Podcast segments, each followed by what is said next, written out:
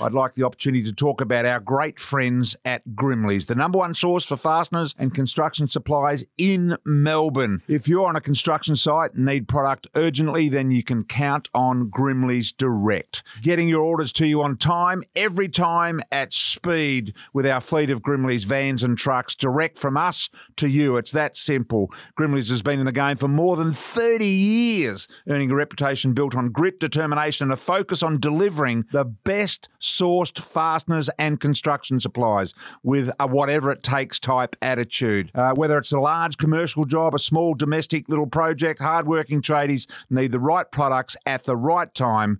Grimley goes above and beyond to deliver on the details. Grimley's always aims for the best solutions to your products. Go to grimleys.com.au for delivery that you can count on.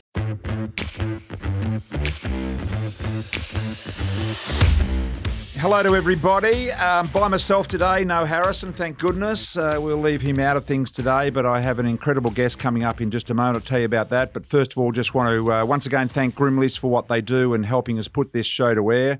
Of course, they are um, servers of the construction trade, right at the top end, right down to the uh, individual tradesman at the body at the bottom end as well. So they will uh, get you what you need. They're located in Fairfield. Look them up. Grimleys. They're in the blue and white vans. They deliver on time on the same day that you order, and they have every construction need that you would need for the biggest job down to the smallest job. It's like walking into a toy factory down there. It really is. Go and enjoy that. Thank you to Grimleys. My guest today is a guy that has been involved in the police force for over 35 years. Um, he's done it all from being a junior constable, detective, uh, special operations group, through to uh, superintendent. So he's uh, spent a lot of time uh, chasing a lot of crooks around Victoria. Dan Trimble is with us. Dan, welcome to you. Brian, how are you, buddy? Very good. 35 years in the police force, now retired, of course. Um, well, what was that like? Was that is it something you always wanted to do, to be a copper? No, no, it wasn't. Um, I actually. What age were you when you started? 21. I fell into it by, uh, well, I suppose, default, really. I turned up at my brother in law, who was a, a detective at the time, um, Pat O'Brien. And he said, "What are you doing with yourself?" And I just got back from Cairns, and he said, "Why don't you apply for the police force?" And I thought, "Oh, yeah, why not?"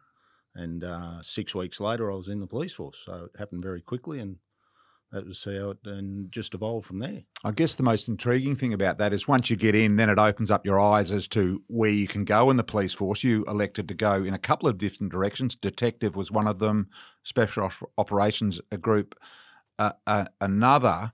But what was it like in, in those first years? I know you, as a junior constable, you were in Collingwood to start with, and I imagine Collingwood. What period of time we're talking? Is that the eighties? Eighty nine, graduated. Late eighties would have been a fairly colourful area to to be a copper. Yeah, it was, and uh, Victoria, the old Victoria Park, working that on the weekends. And so, did you come and watch the footy? Yeah, yeah, we had to uh, staff the uh, Victoria Park. That's right. They always yeah. used to have a half a dozen cops around the yeah. boundary, didn't they? Yeah. No such thing as security in those days. It was done by the Victorian Police, the Force. Yep. Yeah. Um, but uh, never really had any issues there back in those days, which is surprising. But uh, what all those guys standing on cans, drunk as skunks in the outer, no issues. well, I suppose you know those days, as long as they you know behaved themselves reasonably, you sort of turned a blind eye to most of the things. But um, uh, no, I, I, can't remember any real incidents there at all um, in my time. So you jump in, you be, you're a junior constable to start with. You, you go to these really well known places like South Melbourne as, uh, was a big um, big office for the Victorian Police, Collingwood, Greensborough, these sort of places. Did you immediately set eyes on Special Operations Group as some specialty of the police force that you wanted to get into? Was that an immediate no, thought? Quite, quite the opposite, actually. Uh, the first time uh, I saw him training out at the academy, uh, one of my mates said, "Oh, why don't we do that?" And I went, why would you want to do that? Um, but then jump forward a couple of years, and a, a mate, another mate was um, trying out for it, and he said, "Yeah, you're fit. Come along and have a go." And uh, I thought, well, why not? Uh, I was probably at that stage, so that would have been '96, uh, and um, we tried out in '96. A whole group of us sort of. When trained. you tried out, what what's a tryout for the special operations Um, group consist of? Well, back then there was a one day component out at the academy, which was your basic fitness levels. So you had bare minimums that you had to pass. I think you know, like sixty push ups, sixty sit ups, but they were bare minimums, and you'd sort of want to nearly double that to get through. and then they took you away for a couple of days up Mount Disappointment, north of Melbourne. Um, They had a training complex up there, didn't they? Yeah, back then, uh, big obstacle course there near Mount Disappointment. Which involved what? So I remember I've been on that obstacle course. Uh, there's uh, oh, there was a uh, wall of fools, and um, yeah, which were quite high walls that you had ropes on, uh, various ropes, various so hand over hand going yeah, up and yeah, ropes over dams, Right. those sort of things, and um, it was up and down pretty heavy hilly country. So uh, yeah, it wasn't overly enjoyable. But uh, the year we tried out, only four of us got through selection, so um, they didn't run a course until the following year in '97. four out of how many? Uh, I think there was about 15 or so Right. that tried out. And how many were in the special operations group at that stage? How many did it consist of? Was it a, a group of 20 or? Oh, I think it was around the 40 at that Right, stage. okay. So reasonably low numbers. Uh, Certainly now it's a lot bigger. So they were only picking the best of the absolute best to come through then. It was really hard to get in because you had to basically wait for someone to go out. Uh, no, they'd run the course. So through normal attrition, they'd probably want to get, you know, that's uh, up to eight. There'd probably be always to sort of 10 vacancies anyway. Um, so uh, they held over to the next year, and then we started the course, the three month training course, or it was probably more of a selection course back then rather than a training course. But um, uh, we started with 22. Uh, we lost one a day for 14 days and then settled down, and eight of us got through. It was three that, months training course. that tough, the, the, the training element. Yeah, we always say it was the hardest one that was ever run, but uh, um, yeah, uh, look, it's evolved a lot. You know, ten years later, I was running it as a directing staff. Uh, it's certainly evolved a lot, and uh, I joke when I say, you know, ours was like a selection course rather than a training course, where you know when you're on the course for three months, it seems like an eternity, Right. but when you're running it three months.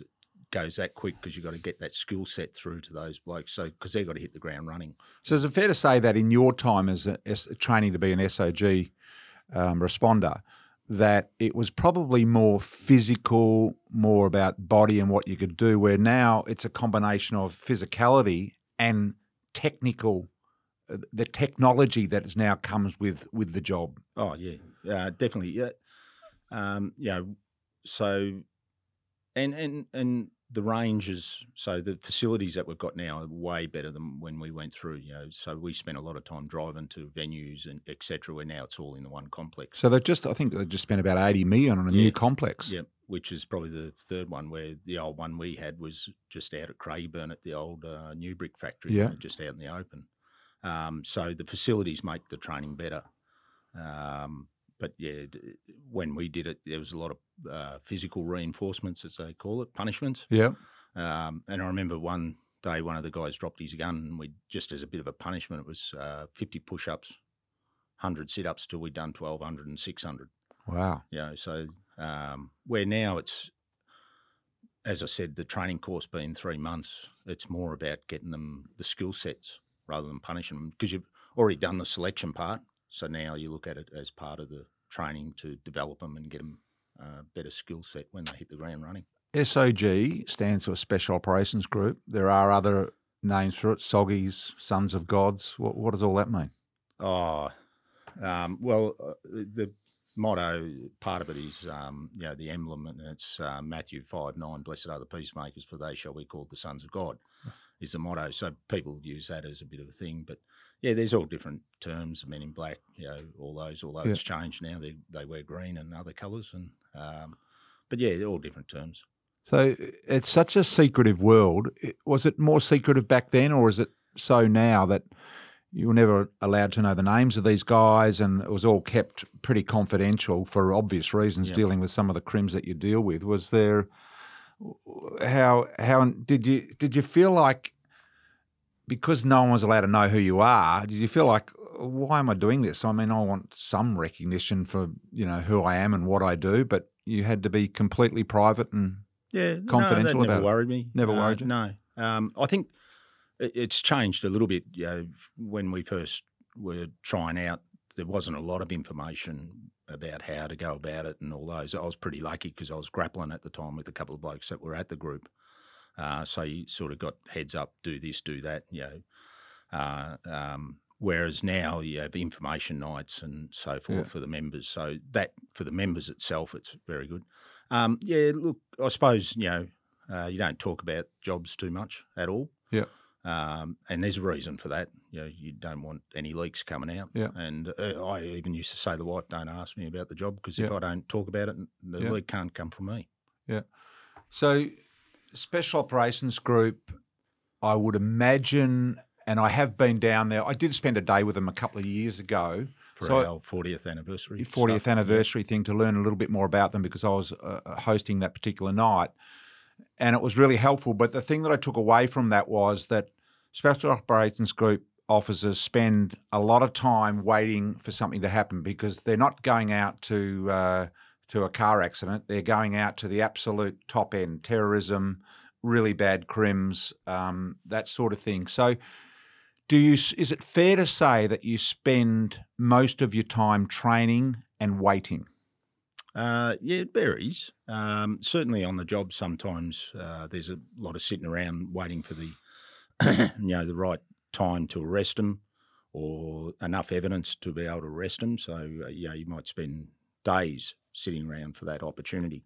Um, so if you're not preparing for jobs, uh, then the training obviously takes place because you've got to maintain your qualifications. Uh, so yeah, that might be handgun shooting, Yep. uh, your various weapon systems So you're on the range, on the shooting range a lot. as much as you can be. Uh, but there's other qualifications, you know, urban skills, map reading, jumping out of helicopters, Yeah. fast roping, etc., etc. So Yeah. that part of the training wing is to make sure you maintain those qualifications Yeah. all the way through, Yeah. and and you've got to maintain your fitness and all of those Yeah. personal things as So, well. so when a when a call comes through, and it let, let's say it's in a suburban house, and you're going to arrest a real a bank robber or something, is it a case of um, is it a case of you've got a plan of the house? I can imagine you guys sitting around in a classroom type environment. You go through the layout of the house. This is what we think it looks like inside. This is what the surveillance is telling us about the job. Is it is it that detailed, or you just go to the job and you just react according to what you see? Oh no! Look, each job's different. So you'll meet with the investigators who's running the job, work out the best uh, method to arrest the person. Um, and you know, if if if it is that scenario where you've got to go in for evidence purposes into the house, then you'll look at it, and yeah, you'll look at all the details of the house. Um, I won't go into how you go about the Yep. actual doing the arrest, but yeah, certainly as much detail as possible. And that might mean uh, reconnaissance of the place at night or day or whenever the opportunity takes it. And obviously, things have changed now with um, you know Google Earth and all those sort of things, which we didn't have when I first started. Yeah. So Yeah. Someone like Jason Roberts. Um, so these, for those that don't know, um, two two Victorian police were shot dead in Moorabbin, Silk and Miller. Um, an infamous shooting carried out by a couple of people. Both have since served time.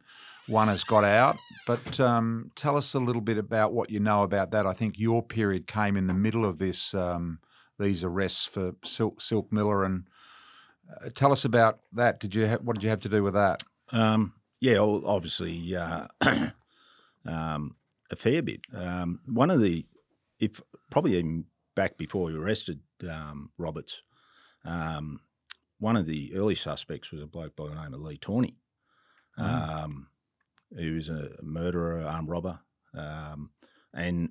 It was funny because last weekend I was up in Metung and we went down past Sale and I remember saying to the wife, "Oh, we did a job down here," and and it was one of the ones that I nearly got I'll come back to Roberts, but Yeah. uh, nearly got divorced over there. Probably the only time because that was So tell us a little bit about Tawney. What sort of a crim was he? uh, old school uh, Yeah. criminal, uh, served time for murder, um, uh, And was a sus- and was a suspect in the Was- Silk Miller at the yeah, time. because obviously uh, Yeah. when it first happened, you know, it was just who out there, you know, Yeah, go find who it the criteria, I guess, of Yep. someone that might do it.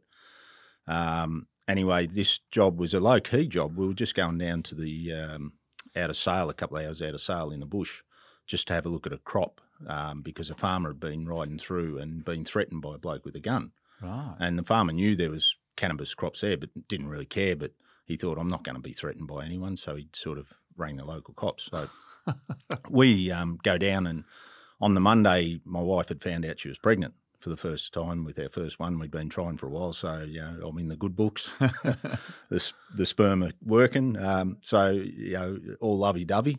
And I think it was the Thursday we headed down, um, and we'd just gone in just to mark where the crops were, and that that was it. We didn't expect anyone to be there, and we rocked down, and um, the investigators couldn't find it initially, so we had a look at a map, and there was only four of us. So two of us went looking, and obviously they always grow where there's water growing. So this, I can imagine this. This is coming through pretty heavy bush to, Yeah, to find this. heavy. So you uh, you're quiet and you Yep, uh, sneaking careful. through. Although Yeah. one of the blokes I said was never any good north of the tram tracks. He was like an elephant in the bush. he'll, he'll know who he is. But uh, so the four of us. So he stayed back with the sergeant, and me and the other bloke went forward, and uh, we come across over a ridge, and there was a campsite, and uh, uh, a white car was parked there, and there was two blokes, and one was walking around with a machine gun.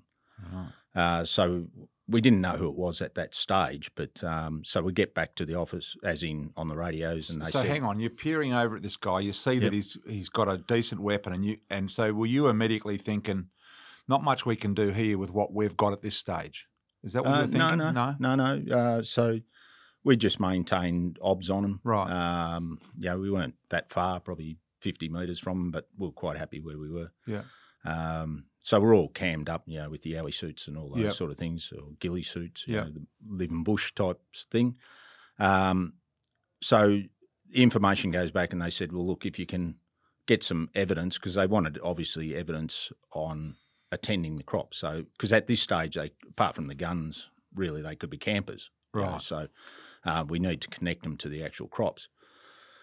Uh, so that takes a fair bit of time, and it wasn't until the Friday, oh, I'd say afternoon from memory, that we got that opportunity. So we'd set up on one of the sites, but we'd found that there was another site over the other ridge, so over in another gully.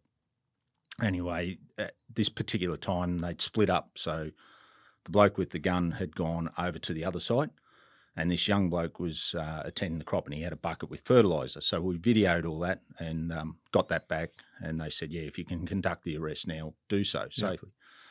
Um, so we moved in, and they, they had a little fence around the crop, obviously to protect it from animals eating their Yeah. their money. Um, and the bloke I was with moved off to the, slightly to the left, When you say a little crop, are we talking 50 metres by 50 metres, 100 by 100 Oh, metres? 100 by 100. Yep. So quite a lot of plants. Yep. Um, anyway, um, I'd got within probably five metres of him, but I had the fence between me and him, and he was sort of facing me, but hadn't seen me. Um, and then I stood up and called on him. So hang Um, on, you've got within you've got within a few metres Yeah, of this guy without him knowing that you're there. yeah. So Just you are, you are pretty slowly. stealthy, yeah. Yeah, just on your stomach, just Yeah. moving slowly. Uh, and I call on him, and he looked at me, and um, I never forget it because he dropped the bucket, lifted his jacket, and started pulling out a Luger uh, pistol. Yeah. And uh, it's probably one of the times uh, out of the two, and I never shot anyone, but the closest I came, and uh, I called on him to drop the gun, and he kept pulling it out, and I was just Wow. basically waiting for it to clear his belt, uh, safety off. But then I realised um, that the other bloke was going to get to him before then, so he crashed him to the ground. I jumped the fence, grabbed his arm, pinned his arm because it was underneath him, dragged it out, and then dragged the gun out. Um, So where's the machine gun guy at this he's time? He's still over at the other crop Would, would he have heard any of this? No, no, no. So it was pretty quiet, and um, I think he ended up with sort of mouthful of dirt because we sort Yeah. of put him down pretty hard. Yeah. So we then took him back to what was basically a command post, but in the bush Yeah. with the investigators, and sort of kept him there. And then the four of us went forward and waited for the other bloke to come back. Um, and you know, this is a different. So that young bloke, he- was a clean skin, never been in trouble with the police Right. before. Okay. And uh, later on, when I spoke to him, I said, "What were you thinking?" He goes, "I wasn't. I thought oh, I'm going to get rolled here, not thinking you were police, even though you said police. Ah, So I thought I'd better have a go rather than do nothing. you Yeah. know? yeah. And uh, so, So, so see, this is something that we that we we the public have no idea about. So you're confronted with the situation that you've just explained then, and police are sometimes criticised for shooting someone, but w- when you know how far do you let it go before you do pull the trigger or don't pull the trigger? That is the question you've got because we're never in that situation. We No. don't know what it's like. No, and and uh, You've got a wife at home that's just announced that she's pregnant, and now you're confronting a gun a couple of days later. Yep. And and I remember at the time uh, and it's happened a couple of times. Uh, it all goes into slow motion, so they're going slow, and I'm normal speed. I don't know why. It's just one of those things. And I remember thinking, well, I'll let it get clear, but I could see that. Um, the other bloke was coming in, so you're weighing up those times, you know, and, and you're talking milliseconds. Um, but yeah, you know, that was you wouldn't expect someone to do that. But um, what about the arrest of the old machine gun guy? Did you manage to uh, get him without? yeah, so fuss? we waited, and he come back, and uh, never get because you're thinking, hell, you know, what's just gone on, and uh, know, you got to treat everything and switch on to the next task. Yeah. Um, and we called on him, and uh, I never forget. He just goes the bloody sog, right. and he just laid down on the ground, he calm straight away. Straight away. Yeah.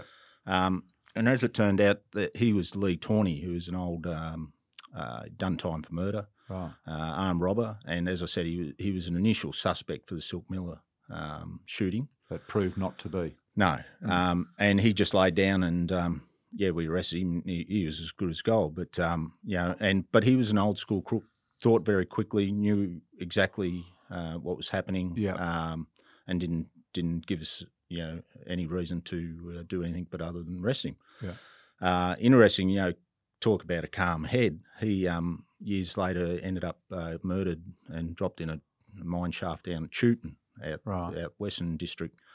Um, and as a, an issue after um, the coroner finished with the autopsy, they gave the body back to the family to be cremated, and I think it was his ashes are up in the Gambie.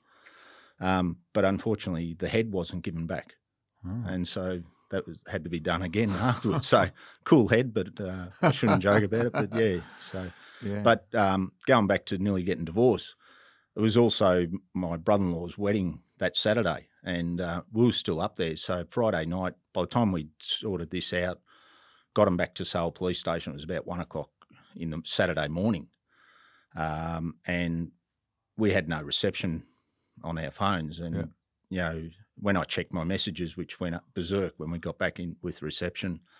Uh, I'd gone from you know from the wife, you know, lovey dovey, yeah. uh, everything's good, you know, very happy. To don't forget, it's the brother-in-law's wedding on yeah. Saturday. Yeah. To uh, she wasn't very happy, and I, don't come home. But the last one was your suits at work. Anyway, uh, but we had to go back up and clear more crops that they'd identified for booby traps. Right. Because sometimes you'd get booby traps on them.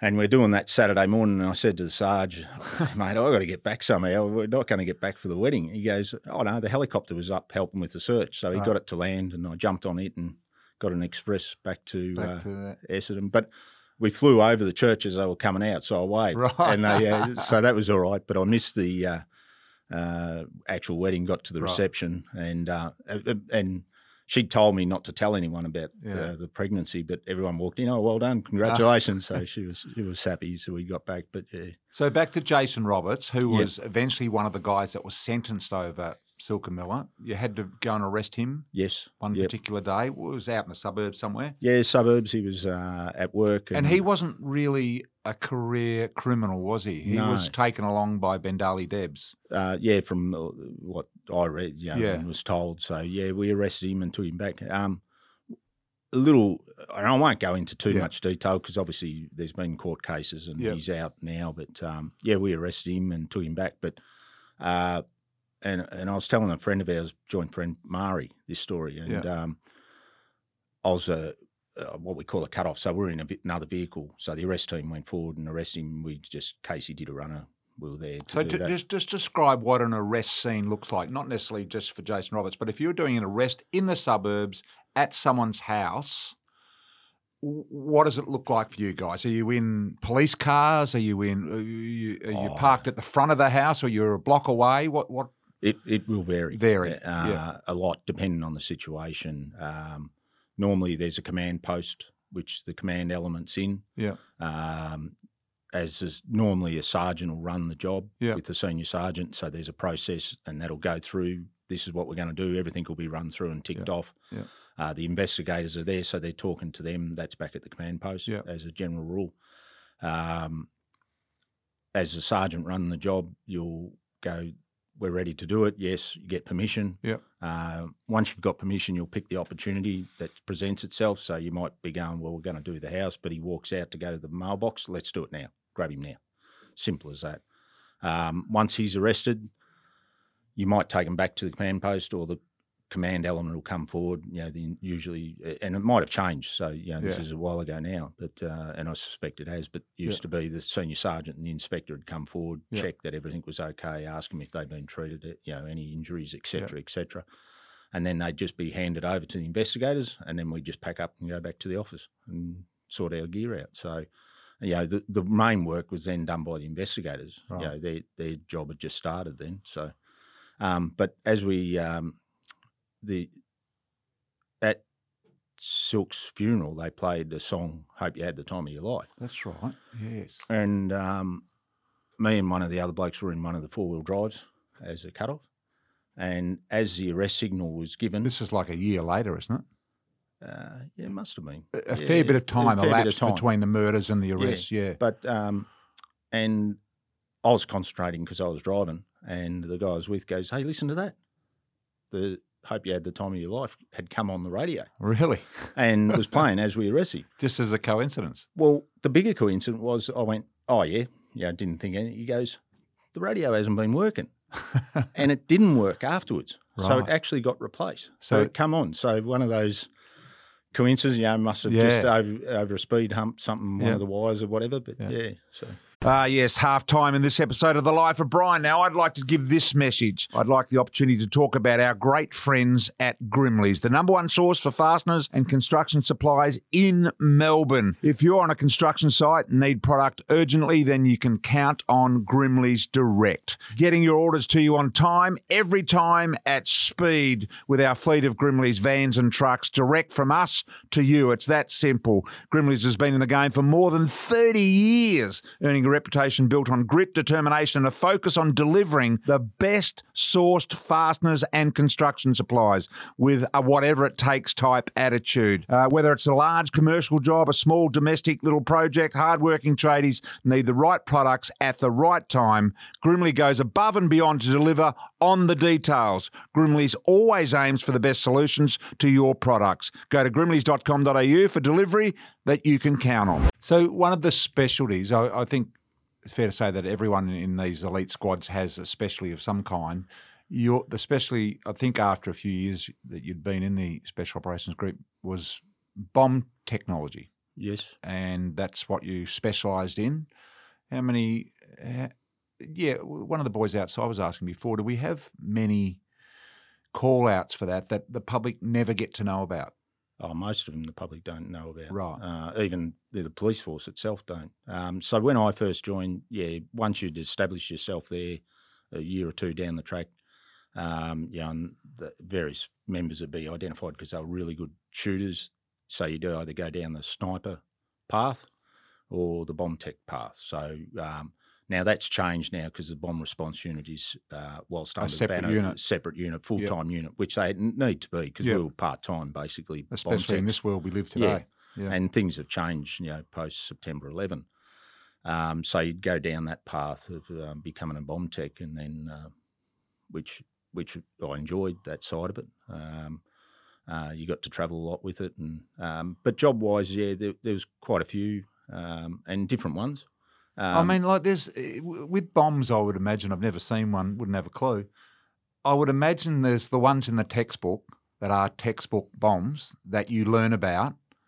But I would imagine if you're a crook or someone that's making one of these home devices, that there are no rules. There is no textbook. So how do you go about diffusing something that you don't really know how it's been put together? Um, look, there's some basic stuff, you X-ray them, etc., etc. But uh, yeah, they're all different, and you know, with the especially nowadays, and that's why they're full time. You know, the internet. There's so much information on the internet and then the dark web on how to make them, and Right. really, it's limited to the imagination. But um, um, you know, and and, and unfortunately, too, uh, one of the blokes I remember going to one. Uh, I didn't go to it, but again, young kids getting stuff off the internet, um, and then um, you know a lot of things will be there. You can make stuff, but it doesn't tell you the don't do's. And unfortunately for these young kids, they were just young farm kids. Yeah, right. They didn't read the don't do, and um, ultimately paid the full price Yeah. and, and died. Yeah. You know, so it it is dangerous. Um, you know, and you need to um, be doing it all the time in order to do it. But I had an interesting job, uh, and it wasn't actually a bomb, but um, so we were on call. So you take turns of being on call as the on-call bomb tech at night, etc. But this was during the day, and um, it was at the Novotel in uh, St Kilda. We get called down there, and they said, "Look, there's a bloke. We think they've got explosives in the room. How they come by it, I, I don't know." So we go up, got a card, open the door. He's in there. We grab him. Um, the fridge. I don't know why they put it in the fridge, but uh, there was about uh, forget now about four kilos of explosives Wow. which is a lot. Um, Yeah. All industrial explosives uh, in the fridge. Not you don't need to keep it in the fridge, but he had. Yeah. So it wasn't like the old dynamite. You know, it's uh, pretty safe these Yeah. days. Uh, the power gels, etc.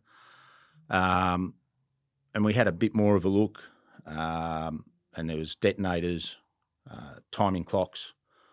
Uh, opened the wardrobe. There was uh, Mini 14, which is a high-powered 223 semi-automatic rifle uh, crossbows, handguns, knives, um, maps, and and while I was searching all this stuff, making sure it wasn't all wired up, um, the information come in that the other two of them were in the room next door, and we'd been there for a sort of half an hour. And lucky they hadn't walked out. And so- you, you hadn't made a commotion going in? It no, a no, nice, it was all pretty entry? quiet, Yeah. and you know, I was just going about my job. Yeah. Um, so in the end, we we got all our gear on and did an entry on the room next door, and um, I wasn't happy because I was last into the room because you always want to be first in. Oh, not It's- for me. it, Last is, for it me. is. Oh, I used to get annoyed if we, I wasn't, and because I was the bomb tech and doing the other stuff, they last. And um, as it turns out, the little room, the only room for me to go into was the toilet area, the shower, and uh, they were from Hong Kong, and he was apparently the main man Right. in the other room. And uh, when I went into just to clear the bathroom because everyone else had gone into the main part of the room because there was only about six of us, I think. Um, there was he was in the shower with another bloke, um, Oh. and it's probably the What, only they're two- having a shower together? yes, and Ah. uh, engaged in Right. behaviours. I suppose. Right. And it was probably the only time I hesitated. I didn't know where to grab. You didn't know Yeah, where to. Just for a split second, you sort of like, oh my god, that I wasn't expecting. I wasn't expecting anyone because I thought they'd be in the. So, what were these guys? Uh, great story. What, what were these guys going to do? What Well, what was their this- target? Did you ever find out? No, the short answer. But so this was uh, in 2000, so pre 2000 on September 11. Yeah. Because things would have changed ultimately after, After that, yeah. Um, and from memory, they got deported back to Hong Kong. So they'd come into Sydney, they'd gone to Tasmania and picked up all this stuff and come back on the ferry. So they'd actually, there was a lot of lead. So they'd lead lined everything. I don't know Right. why. Whether they thought it was going to be get X, save it from the X-rays Yeah, or whatever, right. but um, and there was maps of various places in Sydney, and they had laser finders and all these sorts of things. So I suspect their target was someone in Sydney. Right. Um, but from memory, they were deported simply as that, and So that- no that charges. Just get out of the country. We don't Yeah. know. Well, they it. might have laid charges Yeah. and just deported them, but um, you know that's how times have changed. Wow. Yeah, so. What type of person wants to join the SOG? What, from a mental perspective, if if we the public could sum up a person in a paragraph, who wants to be a soggy? Oh, look, I think um most members probably would want to. Um, yeah, because look, it is exciting. It's elite. Uh, The elite I of the elite. Yeah, I- no, there, there's plenty of people that could have, that should have, that didn't for various reasons. Um, you know, because you had instructors that didn't like a person for a particular reason. Um, and there's probably the the flip side. There's probably people that have been there that shouldn't have been there too. Um, I don't know. I think you know, a certain level of stubbornness, um, mental toughness. You need all that, and the physical attributes, obviously. A little slightly strange. I've probably been accused of that. uh, a little bit mad. No, look, everyone's different. Very And, body conscious, fit, sort of got mainly now. uh, look, the level of fitness is over the years is probably better. Uh, you know, because uh, you know, when I went through, yeah, we got hammered every day. I've never seen one Uh, that doesn't look like a weightlifter. Um, oh no, they vary Yeah. um, because you need those different body styles and different types of runners. The Yep. ones you throw up through the windows, the little Yeah. blokes, the big blokes. It's uh, you know, probably no difference to a footy club. You know, it's a real mixture of different personalities and and types that go there. Um, so yeah, I don't think there's. You know, it's not like you're watching a movie and they're all Navy SEAL types. Yeah, right. Um, you know, because it is varied and backgrounds are varied, which is great, you know, because you want those backgrounds and, um, you know, the people that bring those different skill sets, you know, it might be IT and all those sort of things. So uh, it does vary. Is it true? One of your fellow uh, uh, working colleagues told me that um, that you were. I forget the circumstances, but because you were you were good with the bombs and that sort of thing, um, you actually had this firecracker, this harmless firecracker that you. Uh, Decided you'd make good use of. What do you remember this story? What happened Yeah. with the firecracker, and what was that story about? Something to do with uh, um, just scaring someone? Uh, yeah, it was. Uh, well, I'd left after my first stint in Okay, the so early you left the SOG, Yeah, I was a detective out of Broadmeadows. right? And uh, we were sitting around one Friday night, uh, as you did back then, having a drink, debriefing the week. Yep. And um, one of the other members, uh, very particular person, uh, had a desk right near the back door. And he, he was a person, he just did the same thing every time walk in, put his briefcase down, pull his chair out, sit down. And he was on night shift. Right. And um, I thought, well, I'll blow him up. Yeah, probably the wrong term to use, but they were like a sim det, so a simulation det. Yeah. Uh, fairly loud. So like a- harmless, just a yeah. simulation thing. Oh, yeah. you wouldn't want it in your hand, like Yeah. a firecracker. Yeah. Like a big firecracker, I suppose, but quite small, but powerful. So I wired up his chair so when he pulled it out, it'd go off. And um, so uh, we went home relatively early, and uh, like we only had a couple of drinks, and, and then I jumped on the train and went home. And um, we forgot about the cleaner that comes in every night to clean. and of course, she's vacuuming and um, pulls out the chair and it goes off. so she ran in, I, you know, saying I blew up in the uh, detective's office. Anyway, I turned up to work on Monday morning, got dragged into the boss's Oh, yeah, office, got the wiring thrown at me, and said, "Do not blow up our cleaners ever again." So that Yeah. that was the last time I ever. Uh, set up a device, and no, I didn't get the main bloke anyway. Yeah. involved, yes. You got the Yeah. cleaner instead. Yeah. Um, you've also since since you've retired from the police force and you've gone on, and I think while you were still at the police force as well, but it's it's it's sort of turned into another thing. You've been involved certainly while you were still with Victoria Police for planning for for major events Yep. um, that Victorian run, whether it be a sporting event or a, you know a Taylor Swift concert at the MCG or whatever that's what how much planning goes into our major events in Victoria when it comes to protecting the public.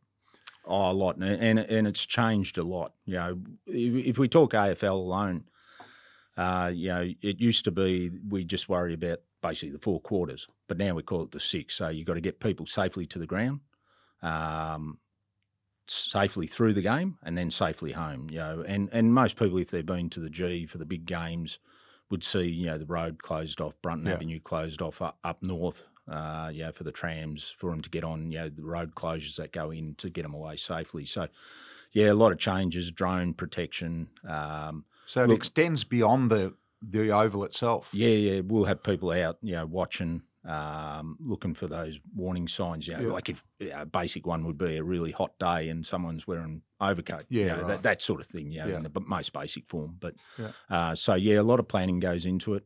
Um, big team. So that, that was uh, as an inspector, I was at Special Stops. That was our role. So all the So a grand events. final in Melbourne, for instance, uh, how many people devoted in the in the in the week or so leading up to a grand final? You reckon? Oh, Lots. Look, you, probably a thousand all up, but you, you, so grand final, it's a week. So Yeah. with the grand final parade and all the bits and pieces, there's all the pre-game stuff. Uh, you know, you work really closely with the AFL and the clubs Yep. involved. You know, everyone's on the same page, and and the venues, the MCC. Um, you know, so really good relationships, and that that's the important part about it. The relationships that you build, and they're a fantastic part of the team. So it's not just the public walking in through the gates, but it's, as you say, in the week leading up, it's all of the um, trucks coming into the car park All underneath the MCG that are delivering Yep. food and other necessities. Yeah, um, you know, we'll be checking all those people that will be on the list to make sure that you know there's nothing that's flagged with CT counter-terrorism or otherwise.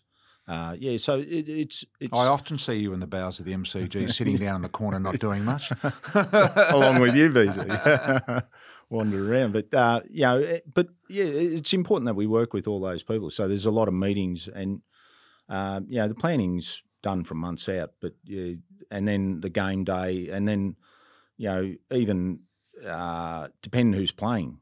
You know, as I joked this year because I was doing some stuff with uh, AFL Integrity. You know, if it was a Collingwood uh, Carlton game, you know, the post match stuff, yeah, as we saw with Richmond when they won, uh, what goes on there. So, you know, Lygon Street would have been, if Carlton had been Yeah. one, uh, you know, the planning that would have gone into that. So, yeah, a huge amount of planning for those events. And it's continual all the way through, whether it's AFL, uh, New Year's Eve, Boxing Day tests, Yeah. uh, you know, and, and all of those. And when you've got international teams, the Australian Open, uh, Spring Racing Carnival, it, it just doesn't stop. And then Yeah. you've got all your protests and all those sort of things that go on as well that you've got to plan for, which is a huge drain on resources as well. Absolutely. Away from special events for a moment, back to SOG. Um, a Russian guy was uh, come out to Australia to uh, maybe do a hit or something. Tell me about that story. Oh, yeah, yeah, I'd forgotten about that one. Yeah. what, what, what was the what was behind this? Uh, he, he was targeting uh, one of the Jewish. So a Russian guy had come out to Australia. They bought him out. right. Yes. Oh, so um, they got him into Australia particularly to do to do the do a hit. do a hit on someone. Yeah, and um, um, I don't know. It it was a Jewish person that was going to be the target of the hit. I, I can't remember any more than that. Yeah. Um, and uh, and it wasn't Nick Radev who I dealt with. Nick the Russian, separate Yeah. bloke. Yeah. Um, but this bloke, uh, yeah, we did a an entry on the flat that he was in, staying in. Um, and I'll never forget it because uh, I was first through the door, and he was the um, How did you get intelligence that he was in Australia to do this? Where does that come from? That sort of information. Um, oh, obviously the investigators get it and um, pass it on, and then there's a whole crew dedicated to it, and then um, all different areas of the police force come into it, whether Yeah. it's surveillance or otherwise. Yeah. You know, there, there's a whole number of means of how that comes about. And So you're get, it- you're handed a lot of information about this Yep. person. Yep. Yeah. And and you work very closely with investigators to get all that information. You Yeah. know, n- quite a number of meetings and how you're going to go about it. Where's the Yeah. best place to arrest him? Yep. Um, sometimes you you got no choice. You got to do it there and then before you, Yeah. hit takes place. Um, but we ended up. Uh, I can't even remember. It was maybe Bentley Way and a unit there, so it was like a uh, standalone unit. And uh, he was in a, the bedroom, which was just inside the front door to the left. Um, and he was in there with a couple of girls, middle of the night, sleeping. And um, he had weapons in the room. We knew that. Yeah. Um, and yeah, so yeah, the information's pretty clear. So really, in that case, I was first through the door and I was straight into the bedroom, which was really So hang on, this is a guy that's been brought to Australia. His job is to actually knock someone off. So he's probably pretty good at his job if well, he's he- being he hunted. should be. Yeah, if he's expect, been yeah. called on from around the world, and you're first in the door. What what's going through your mind when you're hunting a guy that is being paid to knock someone over? You're thinking this guy could be as elite as I am, or not? Um, no, I was thinking, I hope the bloke that's hitting the door gets it right the first time. you, know, you don't want to be standing there banging away. So the Um, element of surprise is the big thing that you have, yeah. Yes, um, but very clear that once that first hit, that they're aware that it's police. Um, because a, a lot of the, um, you know, when you speak to them afterwards, they they petrified that it's other crooks. So yeah, so this is the thing. So if you if you did any of these jobs and you didn't announce that you're that you're police, then you could be treated very very differently. Is that fair to yeah, say? Yeah, and look, I always said, you know, using the Special Operations Group, or even CERT to a lesser extent, for some of these high risk jobs, um, really prevent because of better training, better equipment, better skill set of the, the operators, uh, and you know all the resources that go with it. Um, you know, you limit their opportunity for those things to go wrong, and I and I and I really think that a lot of times that's saved situations of where there's been that fatal or critical incident. So sorry, I interrupted you. So you No. go in the hallway and the bedroom's first on the left. Well, basically straight in. So I knew it's on the left, so you line up. So it's like one step, two, and you're in. Yep. Um, and as I've stepped into the room, he was already flying out of bed, and he just laid on the floor. Right. Didn't reach for the guns, which were on the bedside table. Um, and and it probably is a reflection of him that he was able to, in the middle of the sleep, Understand. understand, and uh, he just went, yeah, live to fight another day. Right. You know, whereas if he'd reached for that, gone for the firearms, the result might have been different. But So someone like that, come from out of the country, not an Australian resident, come to do a job, clearly got firearms in the room.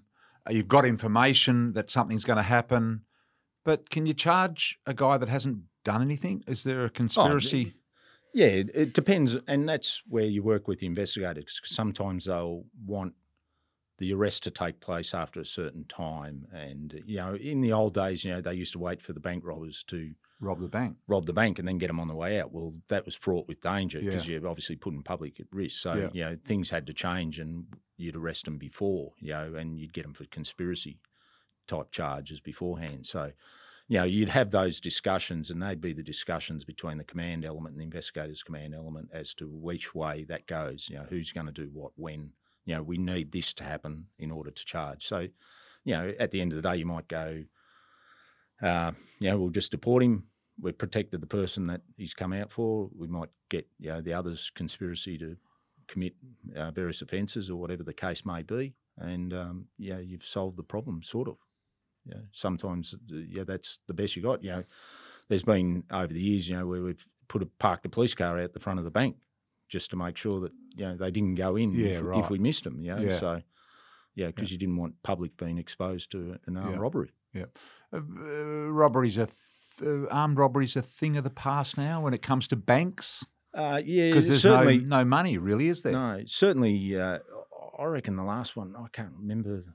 I remember the actual incident. Uh, it was Blackburn ANZ New Year's Eve, uh, Christmas Eve, um, and again we rammed them before they got to the bank uh, in a side street. But again, the, they were supposed to do it the day before, but Right. um, their, their stolen car that they had for it got stolen.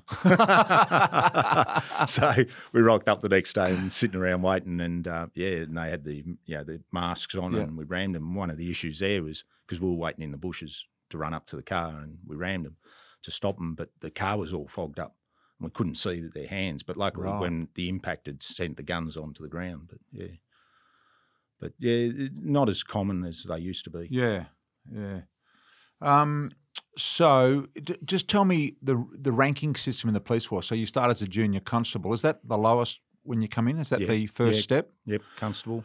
So And you make it to superintendent. So super a, a superintendent in the Victorian Police Force would that put you in the top what hundred coppers in the state? Yeah, yeah, I think there's 67, uh, and then you know quite a few. So what comes after superintendent in rank? Commander. How many commanders roughly? Oh, I'm Couple. not sure. No, no. Uh, I think it's half a, Half a dozen? probably Yeah, a dozen. Dozen. now. Then Um, what's after commander? uh, assistant commissioner? There's 17 of them, and then 10 unsworn uh, public servant equivalent executive directors, uh, and then four deputies and two uh, public servant deputies equivalents, uh, um, um, DepSecs Yeah. as they're called, and then the chief commissioner itself. So in terms of um, in terms of payment structure, obviously it's getting higher as you go. Is it if you if you break into like the top hundred footballers, for instance, or the top hundred basketballers are, the- are the ones that are getting paid the most? I mean, I'm assuming that's the same in the police force as well. Is there a,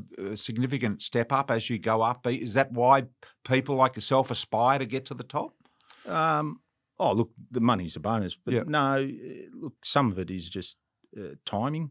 Uh, you know, uh, I was quite happy at the SOG as a sergeant, and the, the the boss, the superintendent that oversaw it at the time, wanted me to put in for a senior sergeant's job at CERT. Um, and I said, look, I'm happy. He goes, you won't be if you don't put in. You know, so Yeah. sometimes you're sort of encouraged to put in. Uh, just on that, you raise a good question between the SOG and CERT. Is there a little bit of um, we're better than you, sort of, uh, in the two separate categories? Like CERT is SOG is is the top of it. cert do the slightly less serious jobs, although they can still be very Yes. serious. Yep. Is there eh, like you know Oh, SOG I think We're a bit better than you blokes. We're better trained than you guys. Come on, there's got to be a little bit of that in there. Well, yes, there used to be, Yeah. uh, and the reality is, uh, you know, it's smaller numbers at the SOG compared to CERT. So, Right. Know, your training's always going to Cert be is better. for what? critical incident response. Teams. Right. but okay. um, so they they cover everything, the full gambit. You know that the SOG might because we might be the SOG might be tied up at a job. Uh, and they'll be able to fill that role. Yeah. So th- their training's up there, and uh, and I've been responsible for that training as a senior Yeah. sergeant there. So, but again, you just because of bigger numbers, um, you know, a couple of hundred, trying to get them through the same level of training, just you just can't do it in the time that you got and Yeah. jobs and all those sort of things. So I don't. Uh, whilst the training's very similar, um, it's just sheer numbers and training. So SOG, uh, so are you waiting for a job in a in a room somewhere in Victoria, and that's your headquarters, and that's where, or are you going out and training and training and training, and therefore, if you get called from a job, often it you you may be in the middle. Often you may be in the middle of training, and you're required to do a job, and you've got to get your shit together from that point in time. Yeah, no, you're always prepared for the jobs. Um, so you know, you, your kits go with you. So as part of a crew, generally it's a sergeant and three. Or when I was there, it might have changed. Yeah, things. But what about you're down at to wherever you train, and you get a call into the city because there's a mad bastard cutting loose in the city with a gun? Yep. Is that just jump in the car, get there as quick as you can? Yeah, and however, um, you know the uh, CERT have you know now since the various Bourke Streets, we have quick reaction forces that is around the city. So there's a response to the city within really quick time. So, um, so that's always there.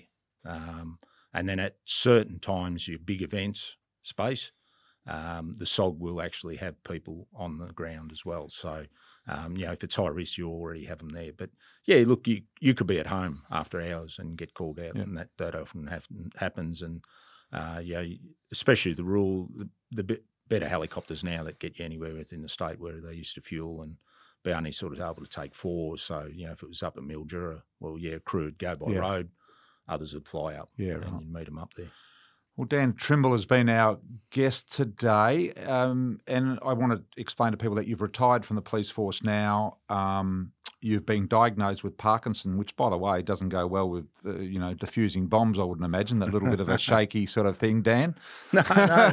Well, uh, one of my nicknames, uh, and I've always had the shakes, and I used to say, "Oh, it's early Parkinson's." So, joke as about as a young officer, yeah, yeah. And my nickname was Tremor, so Right. that was probably why I didn't go down the sniper. route. But um, yeah, and I always thought I could fight like Ali, but I didn't think I'd end up like him. But um, yeah, no, I've got early, stages Parkinson's, and uh, yeah, you deal with that, and Yeah. that's why I took retirement. So. You know, run out of time before I run out of money. But uh, yeah, because you would have liked to have gone further in the Victorian police. Oh, I don't know whether that I would have gone any further. I think I I've think reached you my ceiling. No, but, I think uh, you would know, have. but um, we'll, we'll see. But yeah, it was interesting. Um, I did the advanced bomb tech course in Tasmania, and the bloke that ran that uh, was uh, ex uh, British Army, you know, Northern Ireland, Yep. all through the seventies, eighties. His knowledge was in, impeccable. You know, just had that much knowledge, and um, at on this course, uh, at the end of the day, he has set up these little hand packages that you had to get into via hand, um, you know, various tools. And if the buzzer went off, you were off the competition. So it was really the last man standing at the end of the course. So every day you'd all get one who got through would come back the second day at the end of it. After watching me the first day, he goes, "You cannot be, you, you can't do this with your shakes." Anyway, got through to just me and one other person. Um, and uh, I never forget it was a horrible job. He'd put a, the package on a fly bridge on a boat in Hobart Harbour, and it was a really windy day, and it was float shaking and Yeah. rocking, and and you're in a bomb suit which is heavy and fogging up, and Horrible. on my back um, doing this, getting in, and somehow, and I did, I fluked it. I got through, and the other bloke Right. failed, and he Right. goes, "I just cannot believe it." I said, "Well, you made a mistake." I said. You know, you cancelled out my shakes with the rocking of the boat. so yeah, but uh, very yeah, good. so yeah, you got the Parkinson's, but uh, yeah, no, it's all right. Uh, yeah, you learn to deal with these things. Absolutely. everyone's different with it. And how old are you now, Dan? 56. 56. Yeah. Started when you were 21, did you 21 in the police force. Yeah. Yeah. Yeah. And, and uh, you know, I- I'd encourage anyone that, you know, looking for a career change, something exciting to join. You know, police are looking for it. It- It's Yeah. been a great career and I loved every minute of it. Well, congratulations on serving the community. It's a it's a great job that you've done.